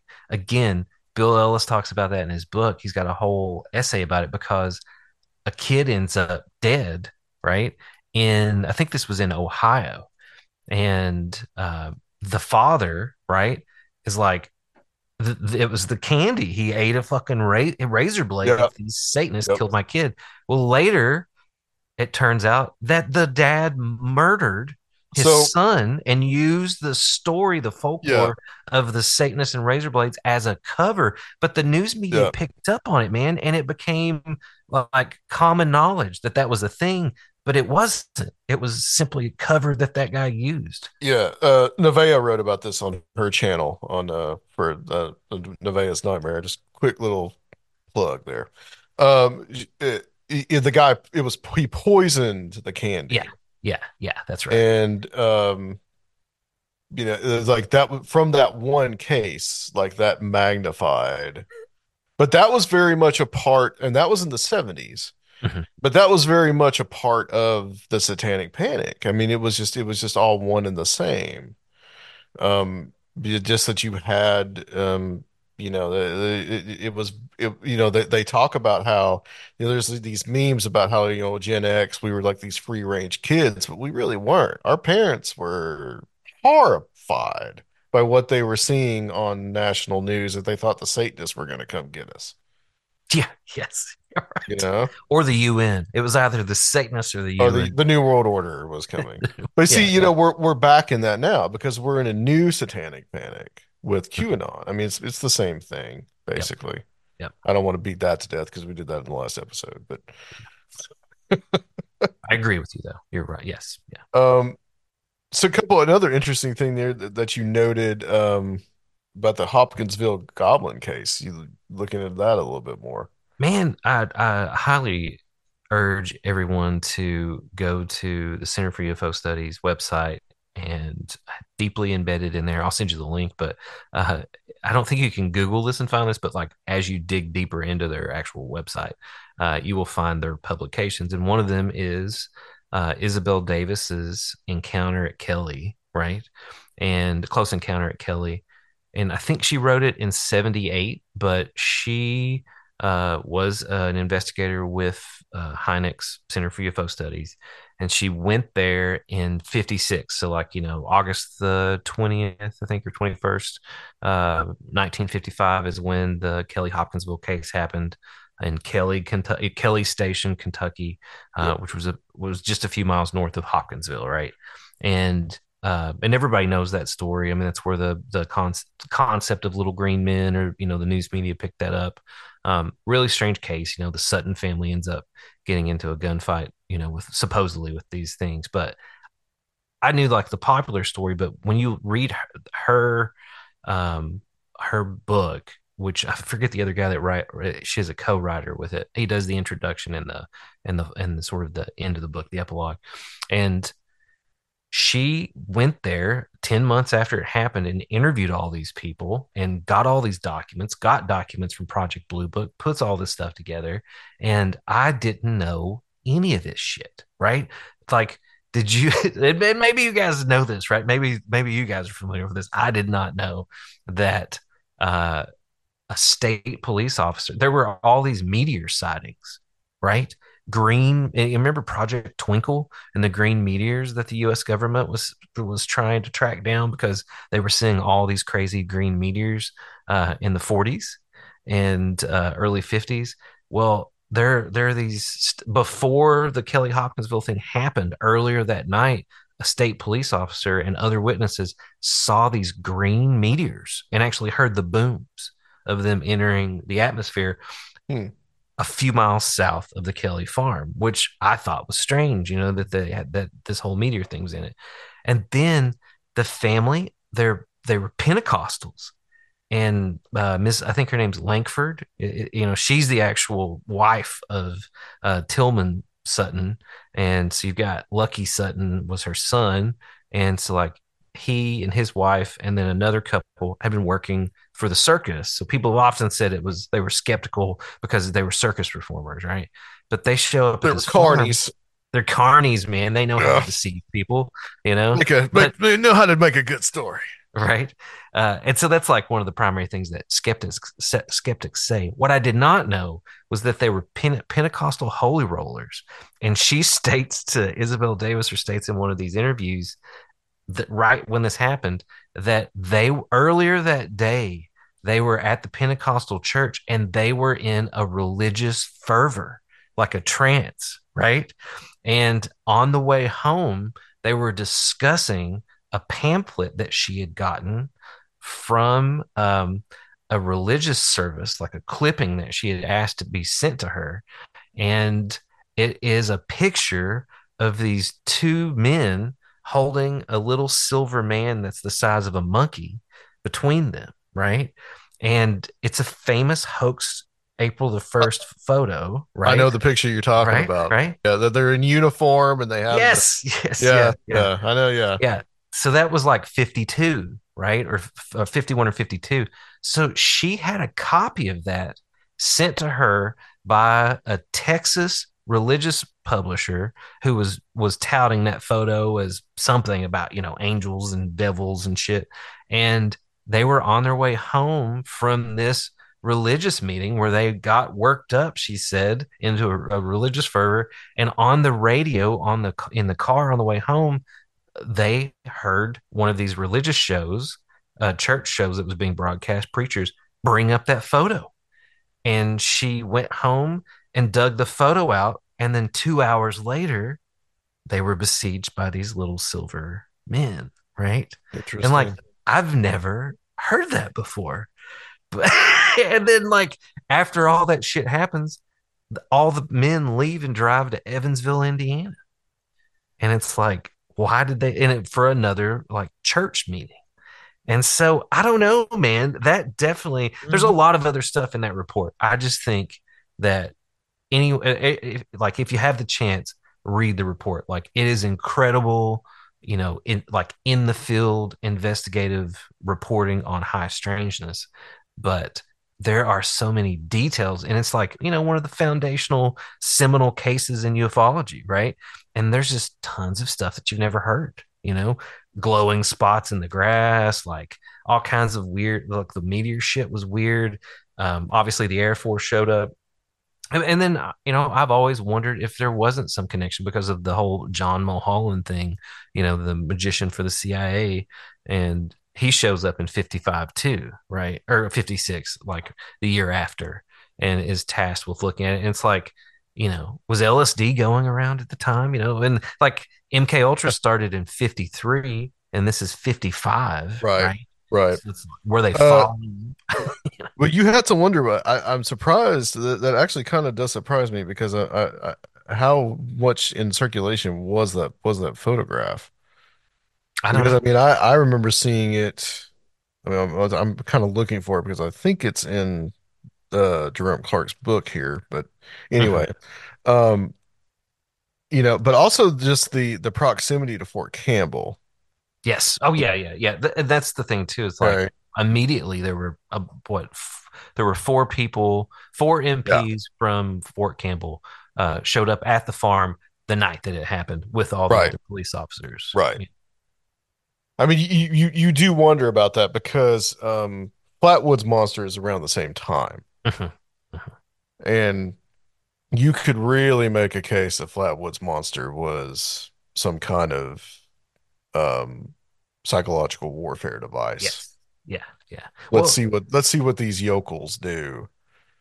Uh, and and you could really base that on um during World War II, there was a British psychological warfare officer that built these big scarecrows, and these things would um, they would emit like smoke, and they had glowing eyes, and they fit very well with the Flatwoods monster. Like yeah. Nick Redfern's done a lot of work on that. But I That's wonder nice. about the Kelly Green man and whether or not there was something, some psychological warfare aspect to it too. And like four months earlier, uh, there was um, uh, another sighting in Ohio, and it was uh, the original Loveland frog sighting happened yeah. in 55, like in March. Right. And mm-hmm. again, it happens in 72, but the original sighting was they saw meteors in the sky, a similar mm-hmm. sort of thing, and uh, and then saw these like little green, you know, little little mm-hmm. reptilian looking dudes, right?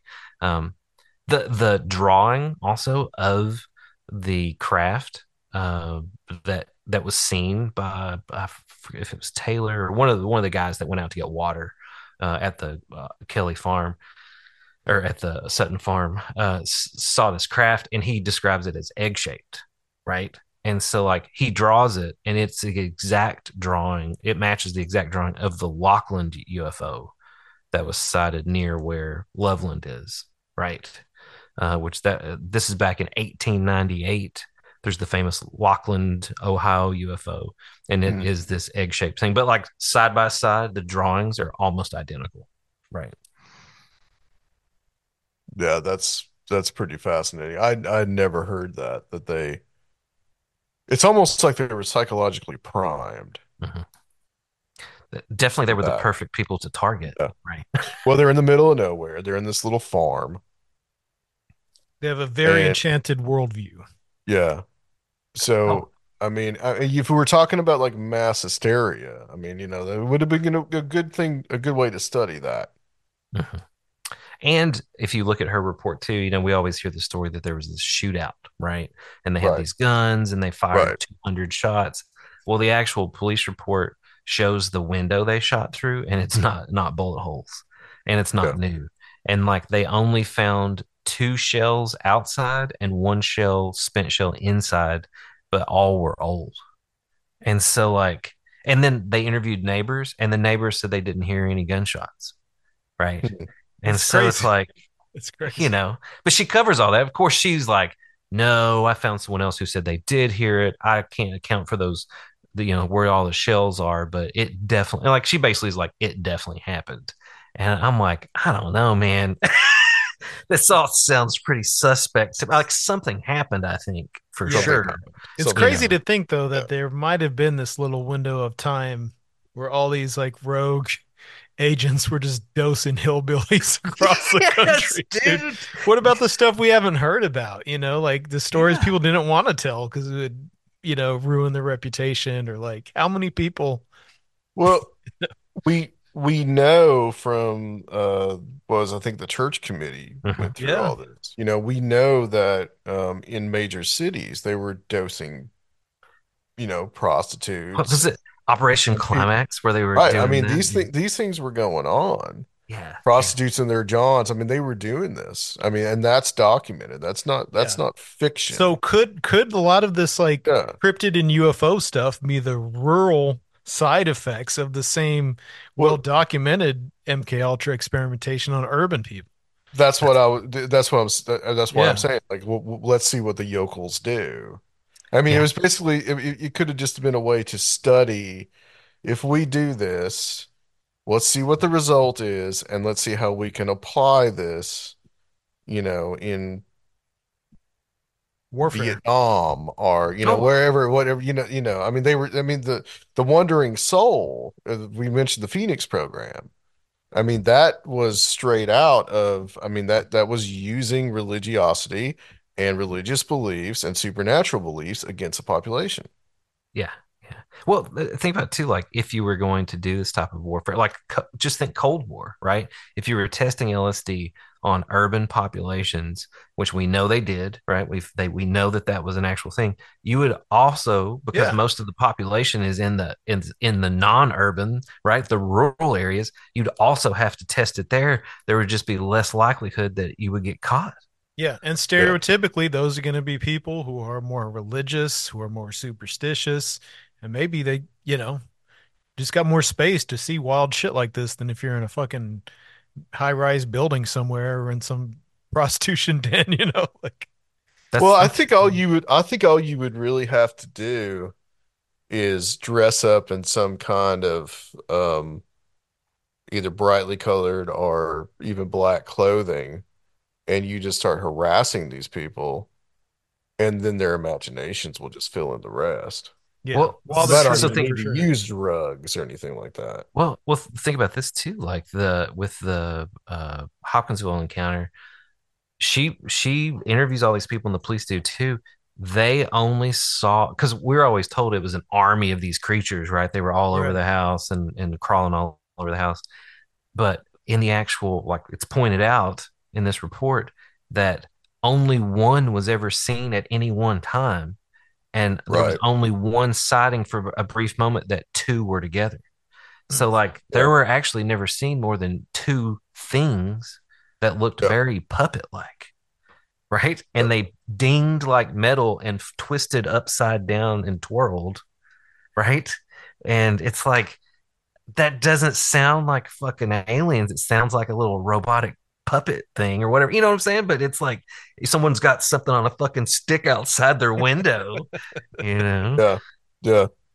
And I I mean, know. one pulled the hair, right? I mean, that could have You know, been it- it just- that it could have been touched his hair. from- yeah, It just touched his hair. Yeah. They saw a tiny Right. claw touch his Right. hair. you know? If you terrorize people enough, There's Uh, a their, their imaginations are just gonna run run run rampant. there's a there's a great like excerpt in the report too that she includes where it's like one of the women who a lot of them were like I didn't see anything because I wouldn't allow myself to look at them, right? And so this one woman says I only got one look and I was laying asleep and she's like I rolled over and it was pressed its face against the window and slowly brought up a little claw and tapped the window and like it's it's just sounds so fucking ridiculous, Yeah. dude. You know? CIA's puppeteers.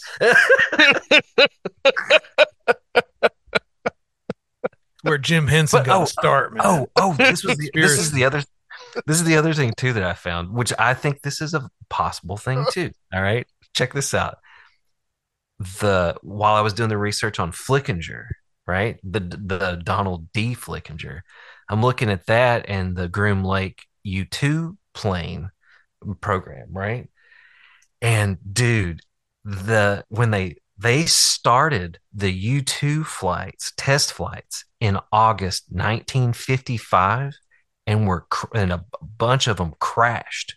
And they were top secret flights that crashed and they had to stage shit to recover the craft. So what if they were r- flying a fucking U2 plane across the country a- in August and it fucking crashed in Kelly fucking Hopkinsville area outside of Hopkinsville and like they actually staged this to cover up the recovery because every single one of the uh like police state police everybody for a number of hours goes to this farm and like they could have been doing that and then over here we're Mhm. recovering a spy plane Well, and the more Right. ridiculous you make it, then you know anyone who does see anything to do with that other thing, they'll be like, "Oh, you must be looking for goblins, boy." You know, exactly exactly and, Yeah, because the the U2 was not known about until Gary Powers crashed over the Soviet Union. Yes, yes, yeah. And so like the guy that designed the suit that Gary Powers wore was Donald Flickinger. He was the pioneer of this like uh basically he built the astronaut spacesuits too. Like he pioneered all of that shit. And like uh you know Gary Powers was wearing his suit when he crashed, you know. Interesting. what uh, so what exactly was uh the Donald D. Fl- Flick Flickinger's title? he was he became an admiral so it's uh naval admiral dr donald d flickinger and he was a specialist in air what the, i forget how they he worked with nasa also but he was uh one of the original like when groom lake was established for the u2 program uh he was there lockheed chose like he was part of the group that was chosen by lockheed to to to build that. Does he have uh CIA collaboration involving the U two yes, program? Yeah, Okay. Yeah, yeah. the that whole thing too. If you dig into just the history, the legit history of Groom Lake, not not any of the UFO stuff, just like because there's a lot of Donald D. Flickinger files. There's tons of stuff that's been released by the FBI um, because it, because of the declassified U2 program, and he's all over it. Right, there's just tons of documents. Um, so it just it was one of the you know I was looking at the Flickinger stuff and then started looking at the Hopkinsville stuff for Pennyroyal, and then I I just thought I know this was 55 when did they crash those U2 planes? And then I look and it's like August, they were flying all these test flights that crashed. And it's like, boom, there's a fucking UFO encounter. you know what I mean? It's like, what if what that guy saw, right? That they saw the meteors and heard the booms. What if that was the fucking U2 plane coming in and, uh, you know, penetrating the atmosphere from space and, and crashing? Possible. I mean, it's know. possible. I mean, you know, the they went so far up that they could see the entire continental United States. That was Yeah. the point of it. Yeah. You know, and you know who was just to tie it in, because why not? I mean, you know, Kerry Thornley and and uh, Lee Harvey Oswald were both at Atsugi Air Base where they're flying the U-2s out of 1959. I didn't know that. That's interesting. Yep. A lot about See? the U2 tonight. You know? tonight. You know? So what's this uh so the time we got left here, what's this uh 11 Somerset? Is this some kind of weird synchronicity here? Dude, I was just recently down at the Magic Kingdom, uh, down in Disney World with my kids, right? And I, I swear it was like it was a wonderful trip. You know, it's exhausting. Disney World's exhausting. I just read, I reread uh, Bosley's Key to the Keys to the or Key to the Kingdom about you know Disneyland. Yeah. Uh, you know, obviously, we were going to Disney World in Florida, but I was down there, and uh, um, and it was cool, man. I, I love Disney World. There's a lot of strange stuff there, connections between uh, SRI right? The Stanford Research Institute and Disney, which is legit and true and weird, you know. But uh, so I was there. We were leaving the Magic Kingdom, and I was sitting on this bus, and I, and they have all this like uh, stay magical branding, right? And I was Yeah, like, yeah. you know, just in terms of like enchantment and a lot of the research that we've done Mhm. lately, and just you know, sort of one of the themes of Pennyroyal about enchantment in your life, right? And I was like thinking about it, and I looked down at my phone, I checked my email, and I get this email at that moment from this uh, email account that said, um, I won't say the whole thing, but the the username was uh, Reality Upgrade and it and it was titled 11 Somerset and it came from my public facing just contact form on Pennyroyal's website. And so this person basically says that they've never listened to the podcast, but a friend of theirs at work or a coworker uh, had listened to it and said that they needed to send this in that told told this person to send me this information that I might find it useful.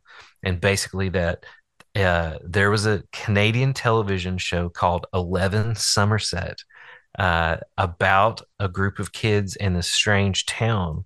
And it involves trans-dimensional travel, all of these weird figures, cybernetics, uh, investigating all this high strangeness and ghosts and, and this 11 Somerset, right? And that they had they had created a video game that went along with it and an alternate reality game. And then the person goes on to say that they were researching 11 Somerset and found out that the same people that created that show uh, created the TV show Galidor, right? And if if you know what Galidor is, it's the Lego back in like the early 2000s was going like was losing money, which I'm like Lego was losing money, but they were apparently, and they wanted to branch out into making uh, action figures but they wanted it to be Lego themed so you could like take the body parts off.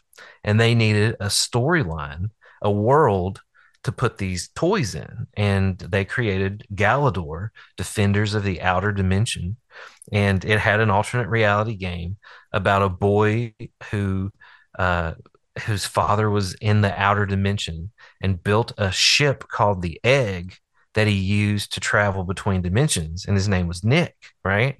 So the people that created this, they like start looking at how their alternate reality game is going and they find William Matheny's Ong's Hat reality game, right? And the whole like uh, you know, the liminal cycle, the Montauk stuff, right? And there's a lawsuit between Matheny and and basically Galidor and Lego over this. Lego even made a small Game Boy uh, system that fit in the back of one of the toys, and it was called the Keck K E K Powerizer. And like it's this crazy, uh, you know, toy device thing. So that whole show involves the Ong's hat stuff. So this guy's telling me that that those people that made that made Eleven Somerset, and now Eleven Somerset doesn't exist anymore. It's lost media. There's no way to get it, and the game is gone. And uh, It's like some And they- butterfly effect shit. huh? it's weird, man, right? And so then they they tell me about something called the manifold, and that all of this drove them mad, and they lost their grip on reality. But they wanted to pass this on to me that I might find the Eleven Somerset information useful. I thought someone was fucking punking me, right? Because think, you know, 111 and 11 and Aleph and all the stuff with the Freemasonry stuff, Lodge 111, you know, Sammy Catron was Patrol 111. The 11 figures heavily into, you know, mm-hmm. the Pennyroyal narrative and the folklore, right? And so I thought someone had made this up. And then I look it up, and sure enough, it really is a 2004 Canadian TV show, right? It really did exist. And on YouTube, there's a 13 episode walkthrough of the game, and it involves all kinds of shit that shows up in the Pennyroyal episodes and story are in this game, in this TV show, right? And so I've been trying to get my hands on it. Uh, and then I went down the rabbit hole of this manifold thing, which is this weird art project that involves like trans-dimensional travel, cybernetics, all this weird stuff. So I don't know, man. It's been a weird thing. It was conceived also at the at the time that Sammy Catron was assassinated, right? Is when the show was conceived, right? In in 2002. So I don't know, man. I was like, I said to my wife, I was like, what if there was some type of like ripple, you know, like this this figure gets killed and like you said, like a butterfly effect, you know, it's like somehow in the etheric matter, this crazy event happens, and then it, it it's some guy in Canada is like, huh, I'm gonna write a show called Eleven Somerset, right? Glitch in the Matrix, bro. Yeah. I don't know. Gonna Anyway, dig isn't that up a- weird, a, though? box with a VHS tape in it, recorded from TV. Um, If so, you find that, let us know for sure. I will. yeah, I will. I'm surprised that it would be lo- 2004. I mean, I'm surprised it's lost. There- That's it- weird. there's a rabbit hole man of this like there are all these people online there's a petition to try to get the show released people have contacted the people that own it the company that made it they will not release the episodes uh, one of the episodes is in the canadian national archives i contacted them and yesterday they wrote me back and said that they could not release the episode to me because uh, the original copyright owners would not allow it to be released even though it's in the national archive Can you go watch it there? Yes, you can Okay. do that. That's expensive. Yeah, watch dude, just to see it. The it's only the fifth episode. They only have the fucking fifth episode, right? That's eh, Really. There's a Wikipedia page for this, and they have the outlines of each episode translated from French. So check it out, dude. It is it is really bizarre, and and it's like that happened like two weeks ago, so or two or three weeks ago. So it's like you know I'm trying to wrap up Pennyroyal, but I keep getting all this like yeah. Extra shit that I'm like, man, I've got to stick that in there, you know? Yeah. Well, So you- speaking of, what can we expect from Pennyroyal 3 and when will that be Uh, hitting the And, and, digital and, airwaves. and, and what about the spear? I think that goes along with it. oh yeah. So one of the th- so uh, I was shooting for trying to get the penny, Pennyroyal out at the end of March. Uh, I think it's going to be a little bit past that, uh, just because I'm adding all this new stuff. Um, but so yeah, so in the next couple months, you know, keep an eye out. It'll be dropping. I'm going to drop it weekly. I'm not going to do the the full drop all at once. So, um, there are 10 episodes and um, yeah i mean they're they're good i'm just just keep adding things you know adding stuff here adding stuff here I, I- you know i recently got to interview uh, josh langfelder of uh, that created the randonautica app that's sort of a part of the story and uh, i didn't think i was going to get to interview him and it was like two weeks ago i got to so like that's going to have you know i'm trying to add that into it as well uh, well, I'm sure you know, as in, uh, you know, mixing music, uh, you're never done. There's a point that you stop. So i know dude i know I'm sure that's coming soon. Yeah so at some point i'll have but in the next couple months because i i want to get that out and then uh later in the summer get uh and the herd out. Um but one of one of the things that has come out of this is that we we've been a couple years ago darian had developed um some randomness uh like entropy detection software. Um we were and we talked about it in Pennyroyal the whole uh princeton pear labs uh, egg project the global consciousness project that research that they did where they had I, th- I think at one time it's 45 at the height of the the, the actual program. There were 65 uh, different places around the planet that had these eggs and there was an isotope inside the egg and it was at random times would release an, a particle and they were using this to to generate uh, true randomness right? True entropy. And so they were tracking a baseline around the world of what the entropy was. And so at they claim and, and they put this out there as evidence that pri- 24 hours prior to 9-11 happening, uh, the all of these these egg devices, the entropy around the planet dropped, right, and things became more less random and more deterministic. And so other events, I forget, it's like 21 events or something that they've tracked that that affected the whole world have shown uh, to have, have changed um, the entropy. And so, kind of based off of that and this idea of magic and people imposing their will on um, you know reality and this idea that people are stacking coincidences stacking synchronicities to cause magical effects right um, and then people that are psychic right and and knowing what's going to happen and acting on that uh, that all of those things would theoretically decrease the randomness right? And and you would see uh, an, an you know decrease in entropy. And so a couple years ago we developed some software that could get a local baseline of randomness. And then we were inviting people that purported to do magic or that were psychic or or having people play with ouija boards or taking the, the this device to like graveyards haunted houses to see if when someone encountered something strange or had a UFO sighting or you know whatever had made contact channeled a being if that would cause the randomness to drop. So we've encased that now in a mobile device um, and and there's a group of them of calling them spear sensors right? And it's single position uh, entropy and randomness sensors that's where the spear comes from but do they actually stick into the ground and so you can go to a site or to a place uh, and w- one of the things that we're doing they have gps and a g3 uh, communicator in there, and they use a Geiger counter. And uh, the Geiger counter is actually what helps generate the randomness. Um, and there's a three axis magnetometer, all that's built into the module.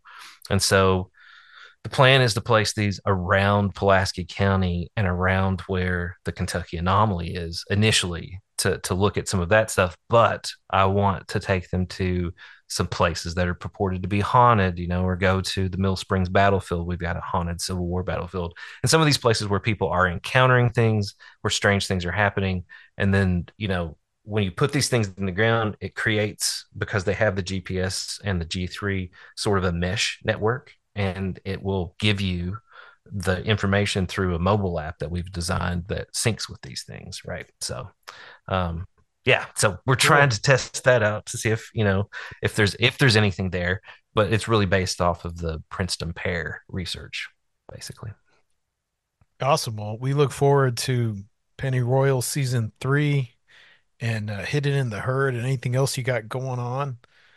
Um thanks, thanks a lot for coming on man it's always just picking up where we left off um, yeah you know we hope to uh hope to see you soon uh, Adam might see you a little sooner than me, probably, but uh, yeah, hope hopefully sometime this year. Yeah, man, I love you guys. You know, I always, I always have the best time with you guys. We want to we want to thank you. We want to thank you for coming on, and uh, uh, we're looking forward to what you got going on. I'm definitely looking forward to Pennyroyal season three and and hidden the herd. So Thanks, man. Uh, I want to thank you for coming and hanging out with us tonight. Um, guys, uh, we are still going strong. Uh, putting, we're going to be putting out some more shows here pretty soon. Uh, we do have our Patreon. We actually got a couple of uh, new Patreon yeah. um, entries up, one with Dr. Future and uh, Robert Guffey continuing that discussion. So if you guys haven't checked that out, definitely go check it out. Hopefully, uh, sometime soon we will be getting back to doing our monthly meetups. Uh, hopefully, and uh, we'll, we'll we'll keep you uh, apprised of that. But uh, if you want to support the show, uh, we are here. We're more than happy to take your support. Surfiel can tell you where to find that. Yeah, you can head over to patreon.com slash conspirinormal. Uh, that last episode with uh, Guffey and J. Michael Bennett, aka Dr. Future, is Dr. Really Future. And if you're interested in B movies, and the point at which the Bohemian Grove changed from that Bohemian hangout to a weird elite sanctuary, uh, head on over to patreon.com slash conspirinormal. Let's give Nathan a chance to say his contact and everything. Uh, yeah, so you can find uh, Pennyroyal on Spotify, uh, all the major platforms, uh, the website. We've got a Patreon, Liminal Lodge, where we talk about all this research. And uh, yeah, so Hidden in the Herd, when that all is out on Spotify, I'll be sharing that as well. So. Absolutely, guys. Thanks for listening and be back soon.